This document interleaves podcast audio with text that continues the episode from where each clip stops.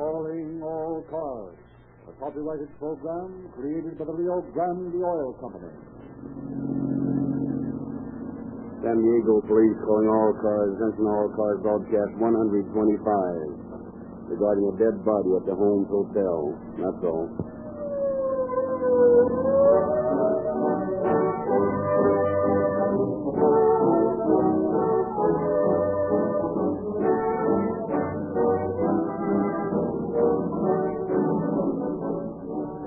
Modern police cars make ideal testing laboratories for gasoline.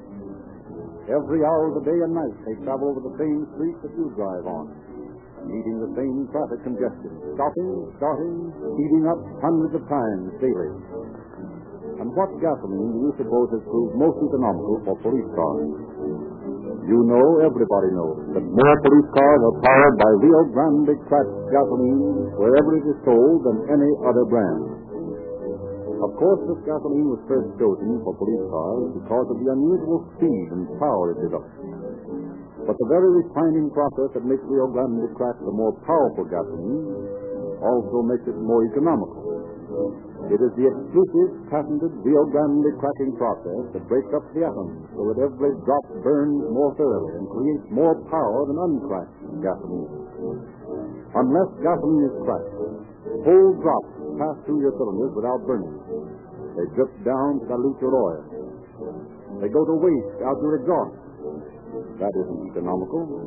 Your car, every car, needs a gasoline that burns quickly, efficiently, without waste. Rio Grande cracked gasoline has been proved by many cities and counties that keep accurate records to be the most efficient and most economical gasoline. If you want to get more for your money, if you want to enjoy police car performance in your own car, fill up your tank with the same Rio Grande cracked gasoline that police cars use.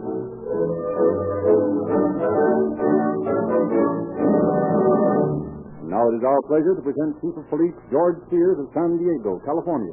Chief Sears. Good evening, ladies and gentlemen. When you have spent most of your life in the policing business, you come to the realization that the unexpected is the thing to expect.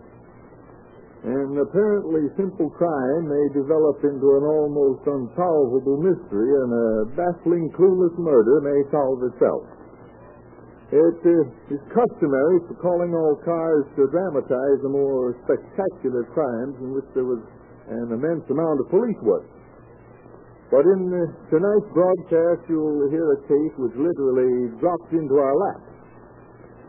Nevertheless, I believe it will prove of interest to you, for it attempts to go behind the impersonality of a police file and search the souls of the human beings involved. If you were to read the story in a book, you would say that the writer's imagination was getting away from him, and yet this is the way it happened, just as you will not hear now.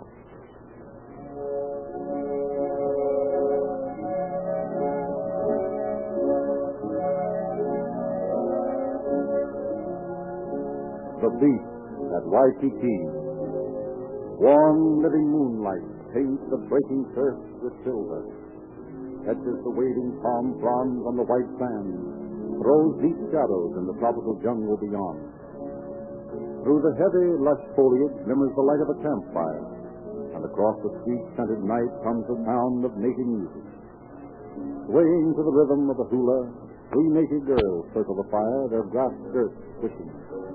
The guests at the luau, stuffed with fish and coconuts, papayas and mangoes, watched with speaking interest. Suddenly, one of them, an American sailor, nudges his companion. Hey, Henry, it's really 11 o'clock. We got to get going. Why, I'm having a good time. Yeah, but the last Liberty boat leaves at 11:30. Whatever. Let it go. Now, listen, Hank, you can't afford to report late again. I'm having too good a time to worry about Uncle Sam's Navy. They'll get along without me until morning. Yeah, but your shore leaves up at midnight. Yeah, at midnight I'll just be starting.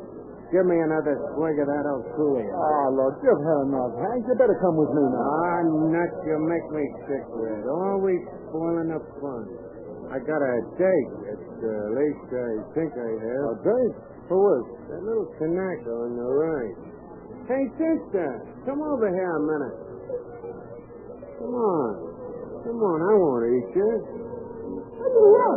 Listen, my partner here says I gotta go home at midnight. You're not going home at midnight, are you? Oh, no. I don't know time. Maybe you're late. Maybe you don't dance all the time. Maybe you take a walk with me. Go on, slam back to the battle line. Put your hands together. Good morning. Pretty nice. Yes, sir, you and I go.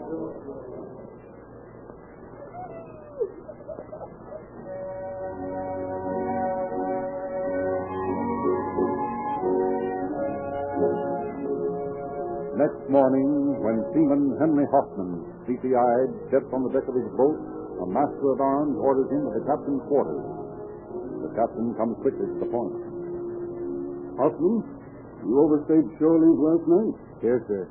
You see, I was held up. I missed the last Liberty boat. I don't want any more of your explanations. You've been drinking, Hoffman. Oh, no, sir. Don't lie to me. I can smell alcohol when you clear across this desk. Well, maybe I did have a few. A few. But you know how it is, sir. Yes, I know how it is. Your record shows this offense repeatedly. Overstaying shore leave, arrest for drunkenness by the shore patrol, and so on. We don't want men like you in the Navy. But, sir... Your cruise is about up, isn't it, Hoffman? Yes, sir, in 3 months. I've had more than enough of you in my command. I'm transferring you to San Diego for the rest of your enlistment. To San Diego? Yes, and furthermore, I'll recommend that you be given a bad conduct discharge. Oh, no, sir, please. That would mean I could never enlist again. Exactly. But, sir, the Navy's my whole life. I don't know anything else. I can't help that. You certainly haven't been a very valuable adjunct to the Navy. Maybe you'd be better off without it. But, sure, I'll try to do better, I promise. You'll sail on the Trenton tomorrow morning. That's all, Hoffman. So Seaman Hoffman goes home in disgrace, back to San Diego to serve out the rest of his enlistment, and then leave the Navy forever. Brooding upon what he considers the injustice of his case, he calls upon his commanding officer in San Diego. I'd like to speak to you, sir, regarding my record. Yes, Hoffman? Yes, you know about me, sir. I have looked over your record. Not very favorable, is it? I guess not, sir. But I haven't been on report since I got here from the islands. No, Hoffman, that's right. You haven't. Well, sir, I'm doing my best to reform. That's commendable, Hoffman. I don't know what was the matter with me over there. My record was good before, but... I couldn't keep in line in Hawaii. You must have really are, eh? Not only that, but the whole atmosphere of the place. The laziness of it, the beauty. Yes, I know what you mean, Hoffman. There are some men who can't stand the cost. Yes, sir. I guess I almost went native. I didn't want to do anything over there but guzzle oak and sit under a palm tree with one of those native girls. They are lovely, aren't they? Yes. Sure. I never met any woman like them. Neither have I. Well, Hoffman, I think you've made your position clear. Yes, sir. I hope so. And you feel now that you've returned to these saner shores, that you can behave yourself? I know I can, sir. Very well. I'll place you on probation for the rest of the term of your enlistment. Oh, thank you, sir. You don't know what this means to me. Very well, Hoffman. That will be all. Yes, sir.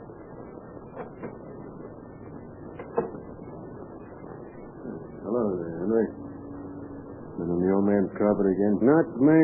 I've been selling a bill of goods. What do you mean? I think I got it about set so I won't get a bad conduct. Yeah? How? The old man's gonna put me on probation until my hitch is up. Make a willy boy out of you, huh? Well, it's worth it if I can ship over again. Why, that devil, do you want to join up again? I think one hitch in this man's Navy be enough for anybody. Not for me, Ed. I love it. It's got meaning. When you're a gob, you're following tradition. John Paul Jones and Dewey and the rest. You sound like a recruiting officer. Look at it this way, Ed. Where would you and me be if we weren't gobs? Jerking sodas or working in a garage somewhere. A fine life for a guy. And instead, here we are doing a man's job. Defenders of old glory. And the banker's investments overseas. Don't say that. That sounds revolutionary. Revolutionary, my eye. I'm in the Navy because it's better than being on relief. And if you told the truth, that's why you're here. Oh, no. Oh, it's more than that. Look out there at that line of battle wagons with the smoke pouring out of the stacks. The sun sinking behind them. Boy, that's beautiful. If I was an artist, I'd like to paint that. Oh, yeah. And then at night, when the searchlight is signaling, the harbor looks like a bunch of giant lightning bugs that landed on it. It's thrilling, Ed. Nothing. You need a drink. Come on, let's go ashore. Not me, Ed. I'm on probation. I ain't gonna touch a drop.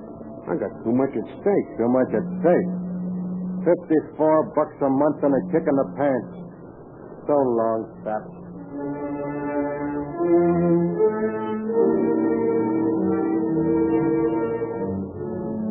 Regardless of the cynical observations of his messmate, Seaman Hoffman, the idealist, rigidly observes the term of his probation. After 2 months have passed, he prepares a letter to the naval authorities in Washington asking permission to reenlist. When it is completed, he takes it to the commanding officer, who promises to forward it to the proper authorities in Washington. Several days go by, and Hoffman hears nothing of his request. Finally, he determines to ask his commanding officer about it. Well, Hoffman? Beg pardon, sir, but have you received any news from Washington about me? There's hardly time, Hoffman.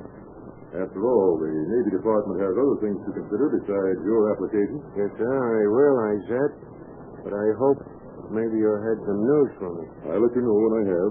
Yes, sir, but could you tell me, sir, have you any idea? Yes, I have an idea. I have an idea it will be bad news.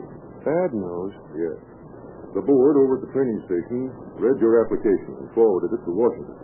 But with it, they sent a recommendation that you be refused permission to re-enlist. But, sir, my probation... I've proven that I'm a good sailor. Apparently, the officers do not feel that 2 months of exemplary behavior can overcome a year of bad conduct. I'm afraid there's not much chance for you, Hoffman. If you ask me, that's a fine way to treat a guy. I didn't ask you, Hoffman. That will be all. Yes, sir.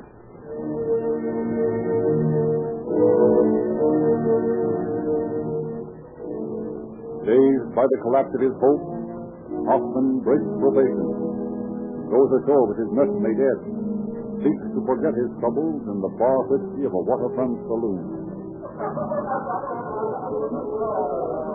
It's kicking a man when he's down, that's what it is. Ah, forget it, Hank. Yeah, have another drink. Yeah, that's what I need. Another drink, and another.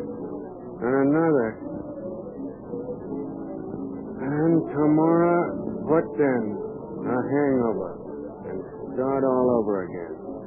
What's the use, Ed? What's the use? The joy of living and all that junk you've been talking about. The glory of Uncle Sam's name. Yeah, I was on a bum course with that stuff, I can tell you. Ed, didn't you ever think, what's the use? Didn't you ever wonder why you was living and why you should go on living? Yeah, what are you talking about? I mean, what's the use of living? You sound like a schoolboy in love. Hey. You ain't thinking of bumping yourself off, are you? I'm not sure, Ed. I'm not sure. Go ahead. Go ahead. The world will still go around without you in it.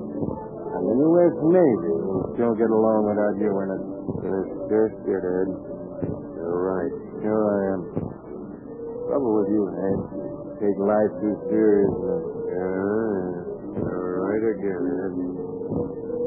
Pour me another drink, will you? Sure.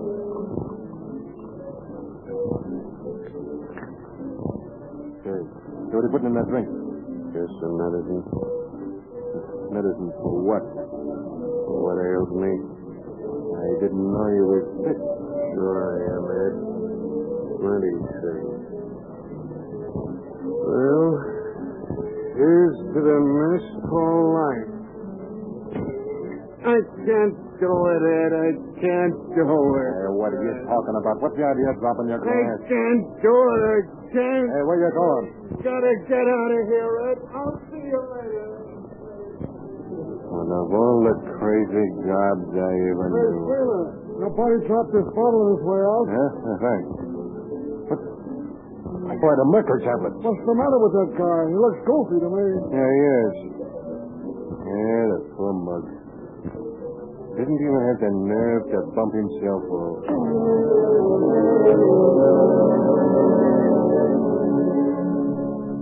Hello, Taylor. Hello. It's nice out here in the park on a hot night, isn't it? Yeah. What's the trouble? You look down in the dump. It is. Mind if I sit down for a while? I feel sort of low, too. What's the matter with you? Oh, nothing much. Just do. Got no family, no job. You're lucky. What do you mean? You haven't got any job to lose. Funny way to look at it. Yeah, ain't it? You haven't got anything to live for? Why don't you commit suicide? I thought of that. I haven't got the nerve. Do you want to die? There ain't much use living these days, is there? No. Of course, you wouldn't know about that. Being in the Navy and getting your $3 square a day and all. Yeah, I got a sink. Sure you have. That's what you think. Work like a slave, obey all the rules, guys in the gold braid makeup, and get it in the neck. That's the Navy for you. Some people are worse off. Sure they are. A lot of people are better off. Where does that get you? I need a drink. I know a good speakeasy. I don't want to go where there's a lot of people. Well, how about you and me getting a room down at the Holmes Hotel and a bottle of liquor? That's more like it. Then we can get good and drunk. Swine drunk. Come on.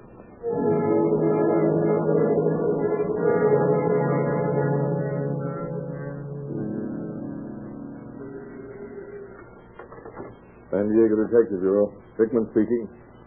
Yes? Yes? We'll be right down. Come on, Hugh. What's up? Murder at the Holmes Hotel.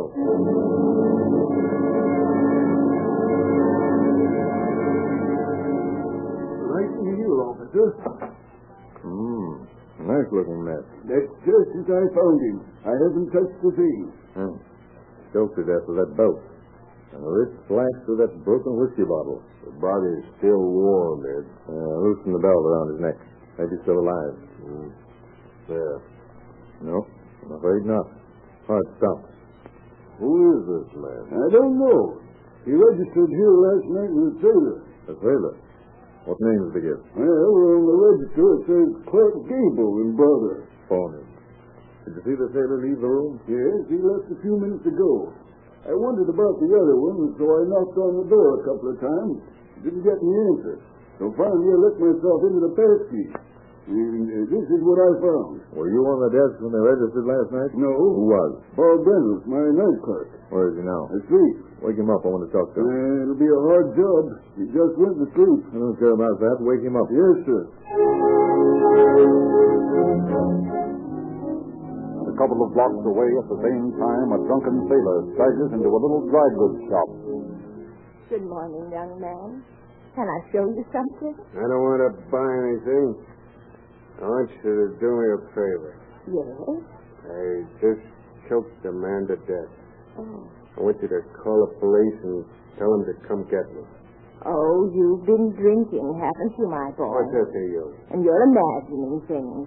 Why, a nice young lad like you wouldn't choke anyone. Now, why don't you go home and get some rest? You look as though you need to... I tell you, I just murdered a guy. Call the police for me, will you? Now, you're getting all upset. Please, take an old lady's advice and get some rest. Ah, nuts. Hey, look, Ed. Additioned this belt around his neck is a folded towel. Yeah, and there's a pillow slip with some broken bits of bottle. Identical with the bloody pieces of glass.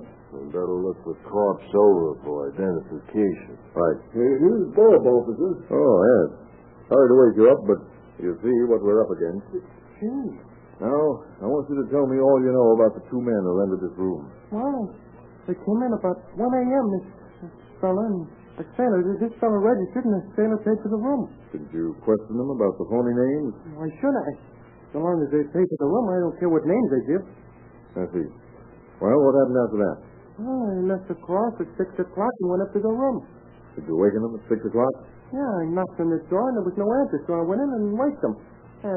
I left the light on and went out again. It was pretty drunk when I went in. I see. Did you notice the sailor leaving? No, I woke up the boss and then turned in. How about you? Did you see the sailor leave? Yes, I told you. I saw him leave about half an hour ago. And he can't be very far away. There's a key from the Gold Coast Hotel in this fellow's pocket, Ed. It's the only thing I can find. Good. You better go over there and see if they can identify him. I'll call the coroner and have headquarters check on the Navy landing stages. This guy hasn't gone very far yet.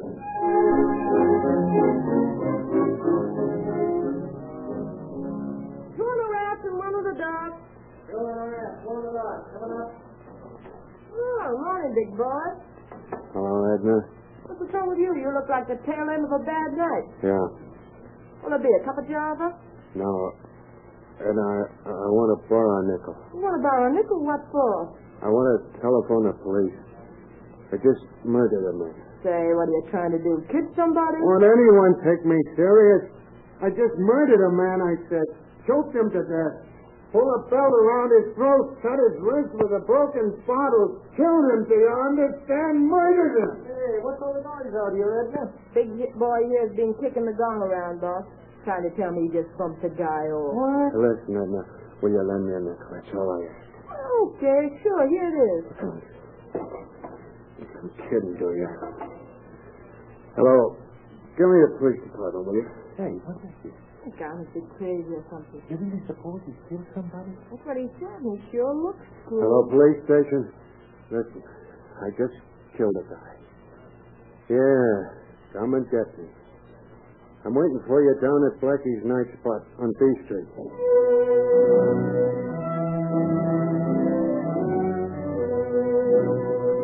Officer Connors is dispatched to the restaurant and arrests Hoffman.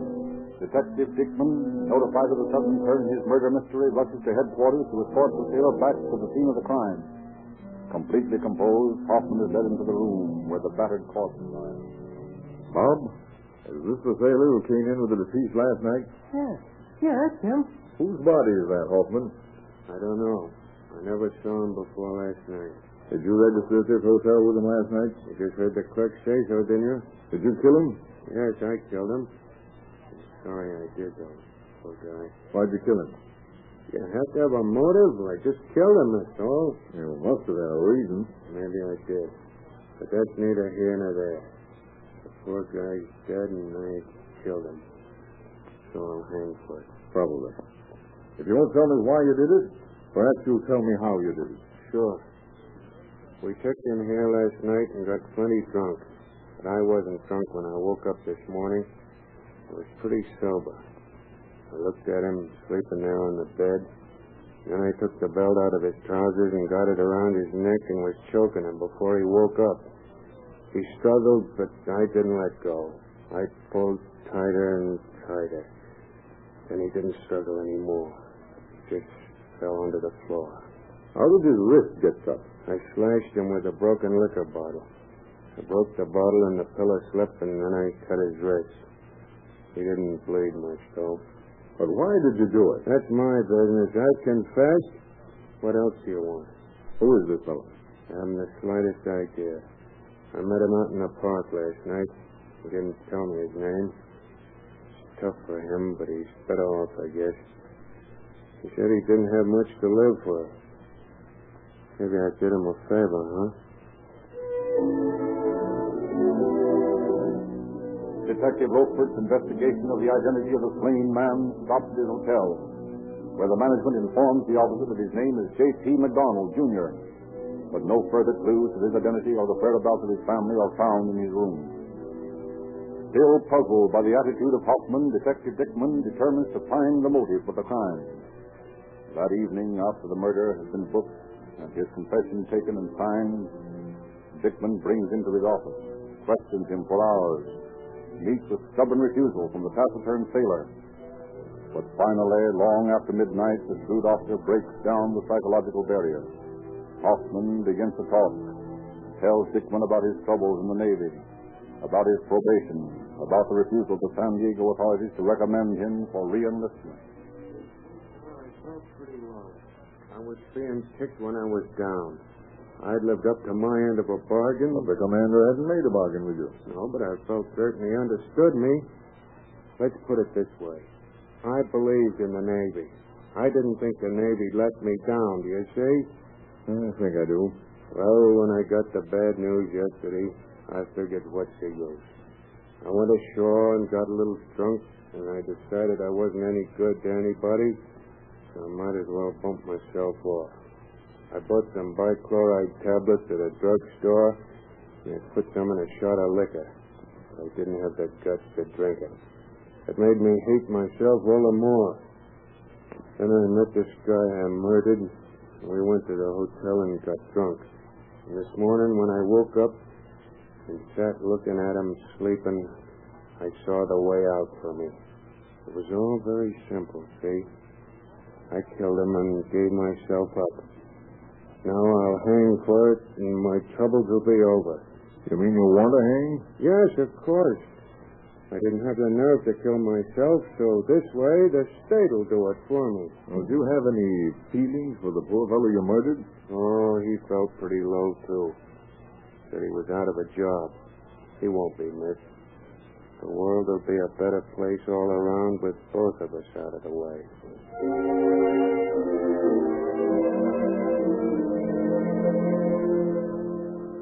When Hoffman goes on trial, he is without counsel, and the court assigns a public defender to plead his case for him. Roland DeSeer, defense attorney, enters a plea of not guilty and not guilty by reason of insanity. But an alienist finds Hoffman sane, and Hoffman makes no effort to fight the charge against him. Willingly, he takes the stand, testifies in detail regarding the murder. At no time during the trial is it necessary for the district attorney, Thomas Freeland, to prove guilt. The defendant is only too willing to admit it. Finally, after the prosecution has demanded Hoffman's life for the state, the day comes when the sailor faces the bar of justice. Henry Hoffman stands and faces the court. Before I pass judgment upon you, anything to say? Yes. Just this, Judge. Hang me. That's all I ask. Please hang me. Henry Hoffman, this court finds you guilty of murder in the second degree, thereby sentences you to the state prison of San Quentin for all the terms prescribed by the law. Terms prescribed by the law. What's that mean, Mr. DeFere? No, from 5 years to life. Prison board will fix the term after you serve the year. Then they aren't going to hang me? Doesn't look like it. You're lucky, my boy. Lucky? You call it lucky? No, Judge. I don't want to live. I want to die. Please hang me, Judge. I'm guilty. Guilty as hell. Get it over for me for the love of God. I want to die. I want to get it over. I don't want to live. California versus Jose Gonzalez. Judge, it's time for everybody.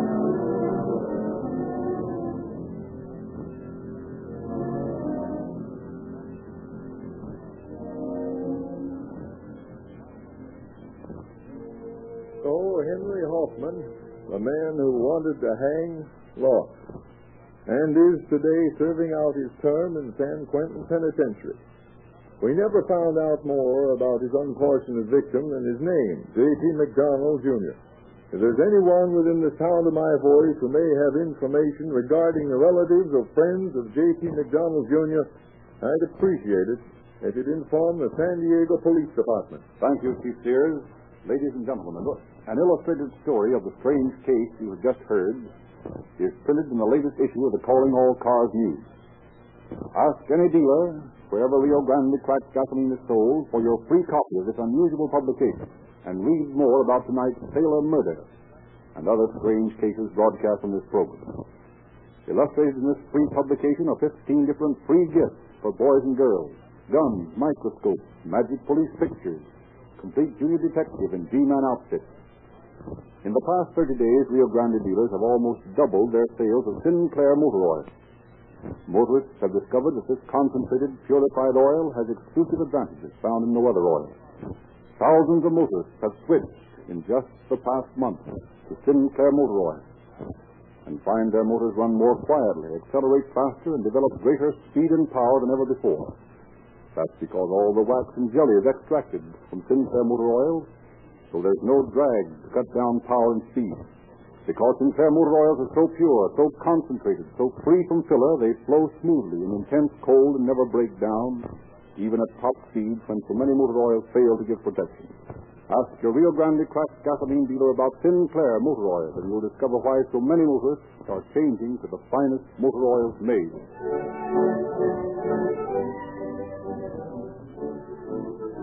Roger Lensley bidding you good night for the Rio Grande Oil Company.